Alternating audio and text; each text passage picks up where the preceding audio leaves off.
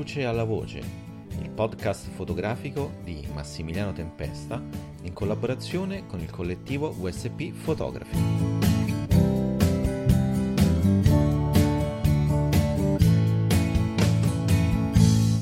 Allora, buonasera, benvenuti a questa nuova puntata del podcast Dalla Luce alla Voce. Oggi avremo come graditissimo ospite Daniele Ratti, un fotografo molto interessante che io ho conosciuto, diciamo, la sua mostra, in cui sono rimasto molto colpito, a Cortona, che si chiama Next Stop, che è molto molto bella, poi sul Covid. Però poi sentiremo dalla sua viva voce quello che può raccontarci del suo lavoro, come è nato, come si è evoluto. Allora, prima di tutto, Daniele, benvenuto. Grazie e grazie per l'invito. Senti, prima di tutto, diciamo, conosciamoci meglio, come si dice. E te come nasci come fotografo? Quando decidi, perché te sei poi laureato in architettura, quando è che hai deciso di fare il fotografo? Allora, io inizio a fare il fotografo, diciamo così, per passione da sempre, da quando ho 14 anni. Sono sempre andato in montagna a Gressonè, in Valle d'Aosta, dove c'è questo fotografo che oggi è pluriottantenne, si chiama Lino Guindani, e io mi ero appassionato, comprai la mia prima reflex, una Rollei 35 SL da lui, con vari obiettivi, e iniziai così per passione. E poi piano piano ho fatto architettura, che mi piaceva e mi piace molto, ma la mia passione è sempre stata la fotografia, e ho iniziato a un certo punto nel 98 come assistente di 2 fotografi qua a Torino, e piano piano ho iniziato, e mi ricorderò sempre che il giorno della mia laurea dissi a mio padre: beh, adesso sono laureato. E mio padre mi disse: beh, adesso inizierei a lavorare in uno studio. E io, non avendoglielo mai detto, gli dissi: sì, in realtà io lavoro già da un paio di anni in uno studio di fotografia e voglio fare il fotografo. Immagino la faccia di tuo padre.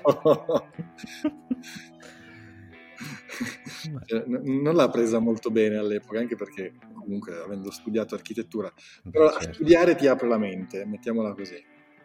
Beh, però, diciamo, la studio di architettura penso ti abbiano un po' agevolato su alcuni tuoi lavori, tipo Eritrea o anche il lavoro esposto a Cortona.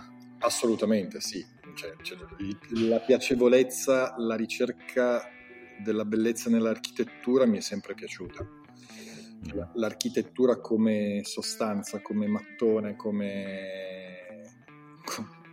la adoro. Poi in realtà mi piace anche raccontare le storie di persone. Molto spesso mi chiedono: tu che foto fai? Io dico: io racconto storie. Poi, che sia una fotografia di una casa o di una mela, però mi piace raccontare le storie. E infatti questa è una delle domande che ti volevo porre, perché con Next Stop te diciamo racconti un sentimento, una situazione, però la racconti poi fotografando gli autogrill. Esattamente, sì. Quindi come si fa poi a diciamo a raccontare un sentimento fotografando un manufatto, un oggetto?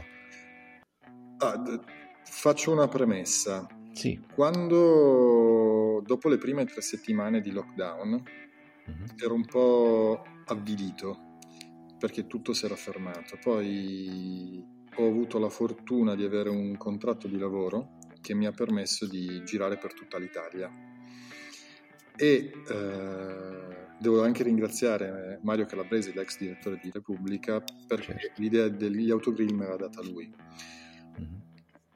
Che te potevi girare liberamente durante quel periodo? Cioè... Io avevo tutti i permessi possibili e immaginabili. E devo dire una cosa: come nasce questo racconto? Beh, prima di tutto era l'atmosfera che c'era. Nessuno. Impressionante proprio. Nessuno. Bel tempo, che non è una cosa da poco, perché io per 12 giorni per tutta Italia ho avuto lo stesso tempo, bellissimo, sole, a palla. Infatti. E quello che mi sono immaginato a un certo punto, quello che era nella mia testa, era questo, non so se hai presente i vecchi western, dove ci sono questi diciamo cowboy o una diligenza che arrivano in un posto dove devono cambiare i cavalli, eccetera. Sì. Avevo questa sensazione, cioè, di camminare nel nulla in dei posti che in realtà, su strade che ho percorso 1000 volte, certo, ma mai come l'ho percorso quella volta, lentamente, perché è da solo. Poi avevo, in realtà, poi questo titolo, avevo ho portato con me non un assistente, ma uno dei miei più cari amici, perché volevo condividere questo viaggio. E quando viaggi su queste strade in cui avresti potuto andare a 200 km/h, invece siamo andati pianissimo, perché era la prima volta che vedevamo queste strade. E tu immagini arrivare in un autogrill, che di per sé, quando tu arrivi, vedi sempre la gente, vedi entro velocemente perché non ho voglia di stare qua. Invece il nulla, il silenzio, le piante, il vento, il sole. Quindi un po' questa aria da avamposto, praticamente. Esatto. Poi queste architetture, in realtà, se sono scevre da persone, macchine, camion, sono anche belle. Questo lo penso anch'io. E quindi questo è stato questo viaggio da Torino a Napoli, passando poi per Venezia, andando fino a Genova. E devo dire che non li ho fotografati tutti, spesso certo, entravi in uno e dicevi ma questo, non... Poi ho fotografato una 50, che certo, sono tanti. Sì. Ma come li hai scelti? Cioè, nel senso, io penso i tempi per diciamo, progettare questo lavoro siano stati un po' ristretti, credo. Ah, come dice, in realtà è stato molto semplice. Partiamo, primo autogrill Torino-Milano, ce ne sono 3, li ho fatti 3. Per ogni autogrill più o meno era un 40 minuti di tra lo scendere, guardare, osservare, cercare di capire da dove fare la foto. Più o meno su ogni autogrill, diciamo, quanti scatti facevi? Provavi più scatti o già? Una trentina. Trentina di scatti. Medio formato, quindi mi sono divertito anche col medio formato. E devo dire che poi, cioè, all'inizio è stato come sempre, quando inizi le cose sono un po' più macchinose, cerchi di capire esattamente cosa vuoi fare. Dopodiché è diventato molto, non dico veloce, ma molto... diciamo, avevi acquisito esperienza. Esatto. Anche poi non mi hanno quasi mai fatto fotografare all'interno, se non 2 volte.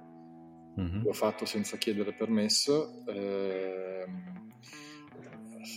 Poi ci sono anche delle storie da raccontare. Ad esempio, mi hanno fatto carabinieri e polizia. Mi hanno fermato, anche l'esercito, cosa fa, perché fotografa. Poi vedevano i permessi, tutto quanto. Allora iniziavano a chiedere: ma lei è stato anche a Napoli? Ma e davano consigli, no? Guarda, quell'autogrill è più bello. Esatto. Ma perché poi gli autogrill fondamentalmente erano aperti, cioè te potevi entrare, consumare, diciamo. Erano aperti perché avevano il personale all'interno limitato, 1, 2, 3 persone. Potevi entrare, comprare non tutto, ma soltanto quello che loro ti davano, non consumare all'interno, ma consumare fuori. E poi loro erano aperti perché erano, cioè, per i camion. Quindi certo, per i trasporti quelli hanno sempre funzionato. Una cosa,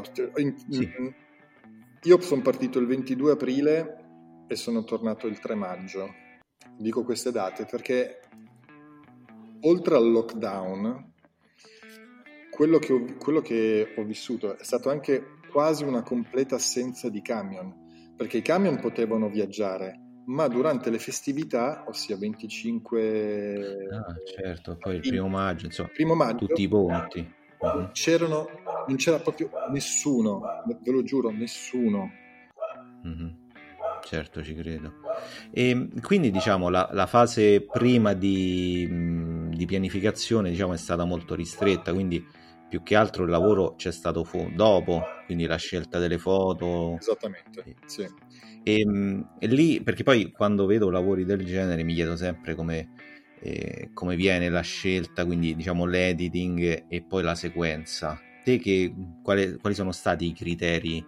Cioè, diciamo, estetici o c'è dell'altro?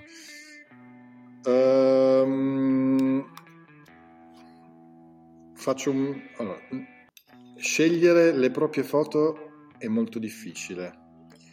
A volte la mia scelta non corrisponde sempre a quello che potrebbe essere un piacere collettivo, mettiamola così. In questo caso sono stato aiutato da Arianna Rinaldo, che è la direttrice artistica del Festival di Cortona, perché lei mi ha chiesto di mandarle non tutte le foto, di fare una scrematura comunque. Certo. Tieni conto che le ho mandato quasi 400 foto e di queste 400 foto ne abbiamo scelte poi 20 per la mostra, in realtà poi ne abbiamo scelte 40 in totale. Mm-hmm. E poi ne abbiamo ancora scremate perché ne avevamo 20 per la mostra. La scelta a volte per me è molto estetica. A volte cerco quell'elemento che mi piace, quel cartellone, quell'ombra o quell'ombra che sì. Uh-huh.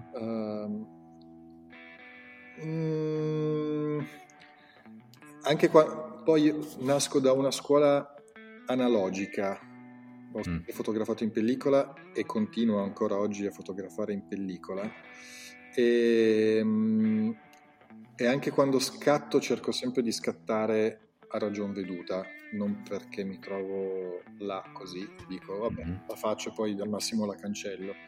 No, quindi ogni scatto è pensato, insomma. Ogni scatto è pensato. Ad esempio ce n'è una in mostra che per me è la mia preferita in assoluto, poi che è quella dove c'è il cartellone, dove c'è una donna dentro una spa, sì. E mi piaceva questo senso di, come dire, mi sentivo quella donna in quella piscina in quel momento, avevo quel tipo di benessere in quel fotogrill. Avevi un luogo tutto per te, insomma. Esattamente, sì.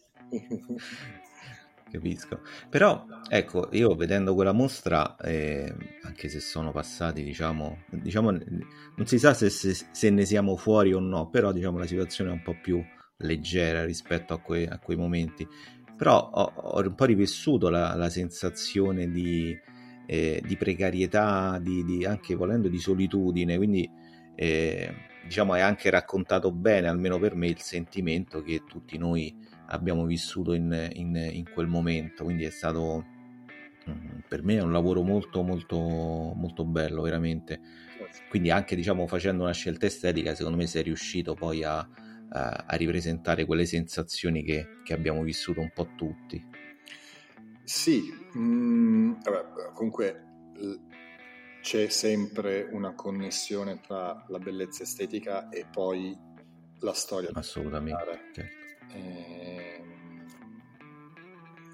Quello è evidente, non sempre ci si riesce, in questo caso sono riuscito a farlo e sono anche veramente molto contento di come sia avvenuto.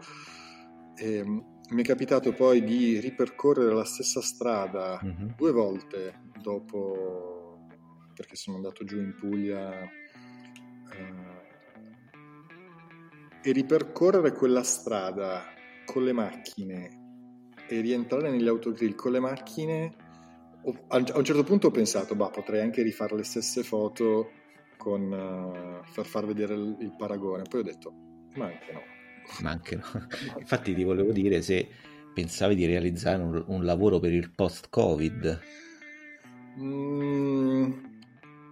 Secondo me la storia così è completa. Mm-hmm. Questo è quando vivi quando abbiamo vissuto questo momento, comunque l'abbiamo vissuto appieno tutti, cioè non possiamo dire che lo abbiamo, no, certo, ma sì, c'è stato, ma non me ne sono accorto, no. E questa storia è così, tra virgolette, pregna, così intensa, che secondo me non ha bisogno di un post-Covid, cioè mm-hmm. me ne sono accorto, non ne ha bisogno.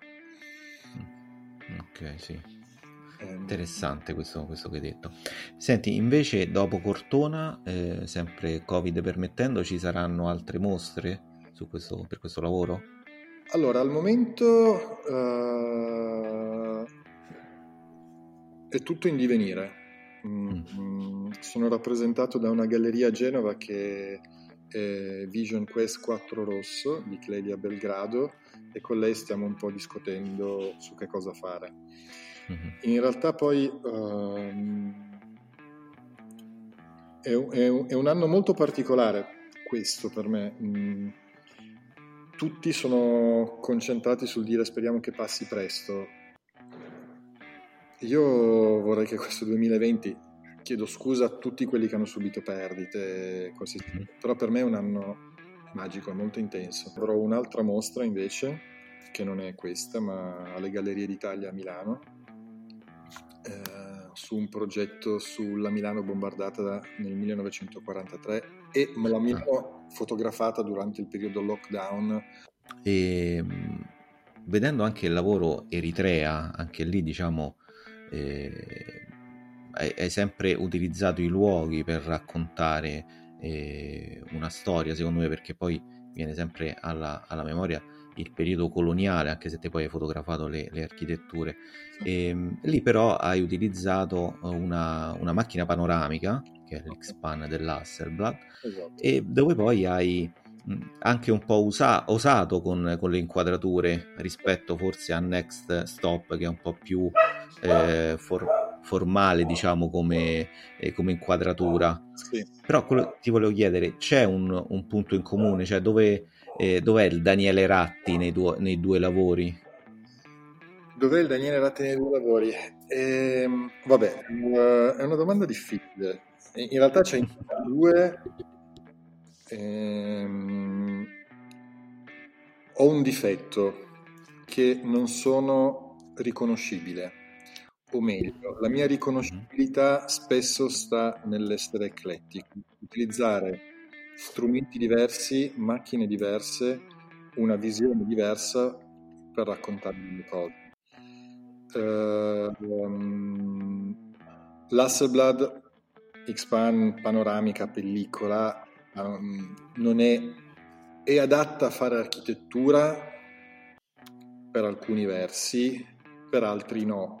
In quel caso ho voluto essere molto più cinematografico, cioè più wide, più ampio, e non utilizzare il colore, perché il colore volevo avere un senso del passato in qualche modo, e poi spesso il bianco e nero ti fa immaginare, cioè il gap che c'è tra il tuo cervello e il colore, che non c'è, lo fa immaginare, cioè rende la fotografia più immaginifica, mettiamola così. Okay, mi racconto questa storia, però non so se è vero. E il tutto nasce su questa storia dell'ex colonia italiana, in questo caso in particolare dell'Eritrea, perché un giorno dei miei amici mi chiesero se volevo andare alle isole Dalak a fare delle immersioni. Io dissi va bene, andiamo. Ignoravo tantissimo dove sarei andato, e mi sono svegliato atterrando con l'aereo alle 5 del mattino ad Asmara, e mi ritrovo, a un certo punto mi sveglio, il pullman ci porta dall'aeroporto al centro città e dico, qua dove sono, scusate? Perché mi sembra di essere a Roma, negli anni 50. All'Euro, praticamente. Sì. E io questa parte qua non la conoscevo della storia italiana. E mi dispiace dirlo, cioè molti non la conoscono, perché l'Eritrea è stata colonia italiana a partire dal 1863, quindi 2 anni dopo l'Italia, perché iniziarono ad arrivare dei gesuiti italiani laggiù. E il fatto è che noi, quello che noi non ci chiediamo mai, è perché oltre il 25% delle persone che arrivano sui gommoni, sugli scafi, sulle nostre coste sono eritrei. Per un semplice fatto, perché loro, a parte che oggi loro passano, non si fermano neanche in Italia, ma negli anni passati, cioè, loro si sentivano italiani. Se tu arrivi in Eritrea, l'Eritrea era la Svizzera dell'Africa, cioè tu arrivi là, parlano italiano, cioè, sì, parlano, cioè, il piatto tipico, adesso non stiamo parlando di fotografia, stiamo parlando del piatto tipico che tu mangi ad Asmara, gli spaghetti alla bolognese. Addirittura. Sì, sì, no, ma non sto scherzando. Cioè, poi c'è l'injera, che è il loro piatto, cioè, tipico indigeno, ma l'altro piatto tipico loro, cioè per loro spaghetti alla bolognese, ma li fanno all'italiana, non è che li fanno come li puoi mangiare in Cina. Ah, quindi li fanno anche bene, insomma. Sì, esatto. E loro là si vestono all'italiana e l'Italia. E secondo me questo è un fattore comunque che bisognerebbe considerare in una politica postcoloniale. Certo, assolutamente. È la più importante scuola italiana al mondo fuori dall'Italia, dove ci sono 1800 studenti che parlano italiano. Mm-hmm. Vabbè, questo era una... Però insomma c'era... Diciamo quindi il tuo lavoro ha parecchi, diciamo, sottotesti, insomma racconta molto poi al di là dell'architettura. Esatto. Però mi dicevi prima che lui fa parte di un progetto più ampio. Fa parte di un progetto più ampio perché per 3 anni ho viaggiato con un altro scrittore e un altro fotografo, che sono Enrico Remmert e Bruno Biamino, a fotografare tutta l'architettura nazionale italiana nelle ex colonie, a parte purtroppo 2 che sono la Somalia e la Libia, che negli ultimi anni sono state situazione un po' rischiose, delicata. Però Etiopia, Eritrea, Albania, Dodecaneso, e vi dico anche una cosa, anche una concessione italiana in Cina. Ah, è vero, sì. Che era una concessione, praticamente una Parioli in mezzo a una città cinese di 9 milioni di abitanti. Sì, ma lì è rimasto qualcosa? C'è rimasto tutto. Ah. Perché l'allora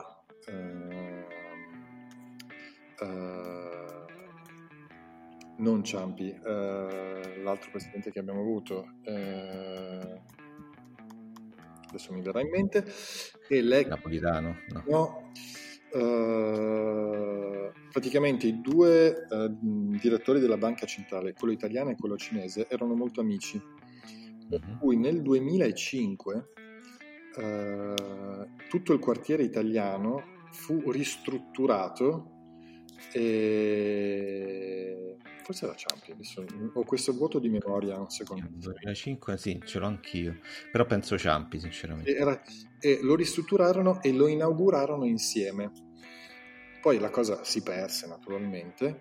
Certo. Me ne sono accorto studiando un po', perché poi ho iniziato a studiare tutte le varie cose, ed è impressionante, cioè, tu immagini una città cinese 2016, quindi grattacieli, 9 milioni, sì, immagino, ipermoderna, e poi arrivi nel quartiere italiano con la villetta del Parioli costruita nel 1929, ma è un quartiere di 1 chilometro quadrato, quindi neanche più. Francobollo praticamente. Esattamente. E questo è stato questo progetto che in realtà ha avuto due piccole mostre, una durante che il lavoro non era ancora finito, durante l'Expo a Milano, e poi a Lugano, perché l'ex ambasciatore Marcello Fondi, eritreo, era diventato gran console a Lugano e aveva deciso di fare una mostra a Lugano. Ah, ok. Bella, interessante.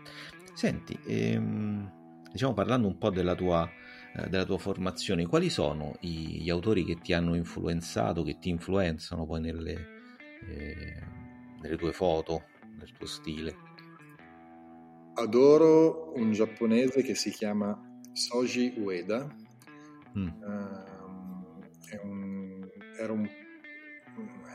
I giapponesi sono molto, si pongono dei paletti molto, hanno dei paletti rigidi, rigorosi, e dentro questi confini loro devono esprimersi.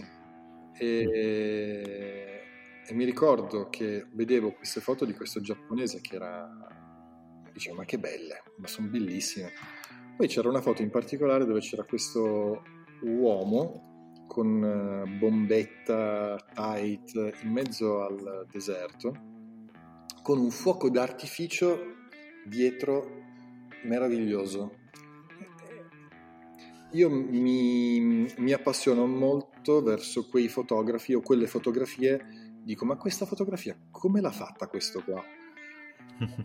È il mio modo anche compulsivo di comprare libri di fotografia. Quando vedo qualcosa che mi piace devo cercare di capire come l'ha fatto, e non riuscivo a capire, cioè, dico, un fuoco d'artificio così di giorno non è possibile, cioè, boh. E come ha fatto? E l'ho scoperto anni dopo in una mostra di questo fotografo a Parigi, dove entro dentro c'era questa fotografia in primo piano. La guardo e dico, ma guarda te, adesso ho capito come l'ha fatto. E praticamente questo fuoco d'artificio lui l'ha fatto con la lametta del rasoio, cioè togliendo la carta era finto. Sì, ho capito, dico, proprio un lavoro da certosino, insomma, la pazienza immane. Il libro non capivi. Certo. E poi forse era scritto anche in giapponese, per cui non capivo neanche cosa c'era scritto. Probabilmente. Però no, immagino poi anche la perfezione del lavoro, visto che poi non, diciamo, nel libro non te ne accorgi, quindi veramente qualcosa di straordinario. E, senti, te oltre alla tua attività di fotografo porti avanti anche un'attività di tipo curatoriale delle mostre. Sì. Senti, qual è diciamo, stai un po' dall'altra parte della barricata. Qual è diciamo, ti senti più fotografo o più curatore? Mi sento più fotografo, assolutamente, ma credo che facendo anche l'altro, quindi cercando di curare, di creare dei contenuti per eventi, o creare un evento culturale, ti metti inizia a capire delle dinamiche, capisci molto meglio anche i meccanismi dell'essere fotografo. E diciamo ragioni su due livelli in pratica. Esattamente, sì. E secondo me è utile. Certo, diciamo. Non c'entra assolutamente nulla, ma mi è stato molto di insegnamento. E non c'entra nulla con la fotografia, perché ho ballato tango per 14 anni, ogni tanto ballo ancora, e il mio maestro, che si chiamava Pedro Monteleone, che è stato colui che ha insegnato a Madonna a ballare il tango per il film Evita, lui cosa faceva? Lui ti insegnava i passi da uomo, ma ti obbligava a fare anche i passi da donna. Certo. Perché se nel tango l'uomo comanda, mettiamola così, e la donna deve capire il comando, perché se tu non sai dare il comando non sai cosa fare. E quindi secondo me sono molto allineate queste due cose, cioè essere sia fotografo che curatore è un po' come ballare il tango, mettiamola così. È bella, mi piace come immagine. Senti, e in questi giorni stai lavorando a qualcosa? Hai dei progetti, delle idee? Sì. Ho lavorato, in realtà è finito, a un'altra mostra che dovrei fare all'Orto Botanico di Palermo, che dovrebbe fare Palermo, Milano, Parigi, che è curata da Maria Chiara di Trapani, ed un lavoro che si chiama Terra Santa. Mm-hmm. In pratica è basato su una storia vera che è diventata una leggenda in Sicilia. In pratica Don Ferdinando Morroi nel fine 1700, il suo antenato si chiama Antonio Morroi, 82 anni, vive a Milano, ex principe, cioè principe ma comunque decaduto. Certo. Don Ferdinando aveva una figlia che si era ammalata e fece un voto. Il voto era: se mia figlia si salva, io camminerò da Palermo a Gerusalemme.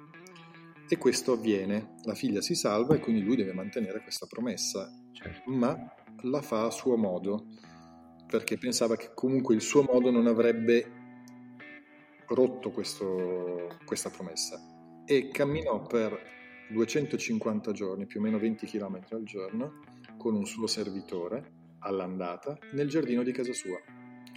Quindi il servitore per 250 giorni gli montava la tenda, gli preparava da mangiare, pranzo e cena. Sotto gli occhi della famiglia, che dicevano: questo è folle. Sì, in effetti, attonita. E il servitore, dopo 250 giorni, quando loro arrivano a Gerusalemme nella loro testa, chiede al padrone, dice: padrone, io sono un po' stanco, se me lo permette io mi fermerei a Gerusalemme. E non è tornato. Non c'è problema, fermati pure, trovami soltanto un altro servitore che mi riaccompagni indietro. Un altro servitore della casa lo sostituisce, e dopo altri 250 giorni in cui lui fa il cammino di ritorno, ritorna finalmente a casa e incontra il primo servitore, che naturalmente lo saluta, ma lui non lo salutò per un semplice fatto, perché lui era rimasto a Gerusalemme. Vabbè, fantastica questa storia. E questa storia ho passato, la loro casa purtroppo a Palermo non c'era più, e quindi grazie a un'amica palermitana, di cui voglio ringraziare il nome, che si chiama Aloisa Moncada di Paternò, c'è questa villa Lanza di Trabia a Palermo che era perfetta, e ho passato 24 ore dentro questa casa nel giardino, e quindi ci sono queste foto in cui ci sono queste 35 fotografie di questa mostra, che poi verrà, adesso mi diranno quando, appena sarà possibile, in cui c'è, ogni angolo rappresenta una parte del viaggio. Naturalmente il viaggio è stato studiato a tavolino, quindi chilometri, giorno 1 chilometri 20, certo, Palermo, che ne sì. Giorno 224 chilometri 3480 Beirut, sì, certo. E quindi c'è questo e la mostra di Milano sono le due cose su cui ho lavorato.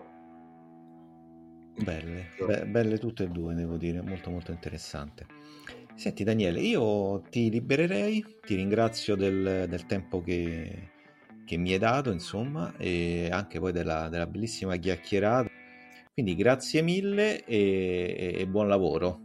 Io ringrazio te, sei stato gentilissimo ed è stato un grandissimo piacere. Grazie, ciao Dani. Ciao Massimiliano, ciao.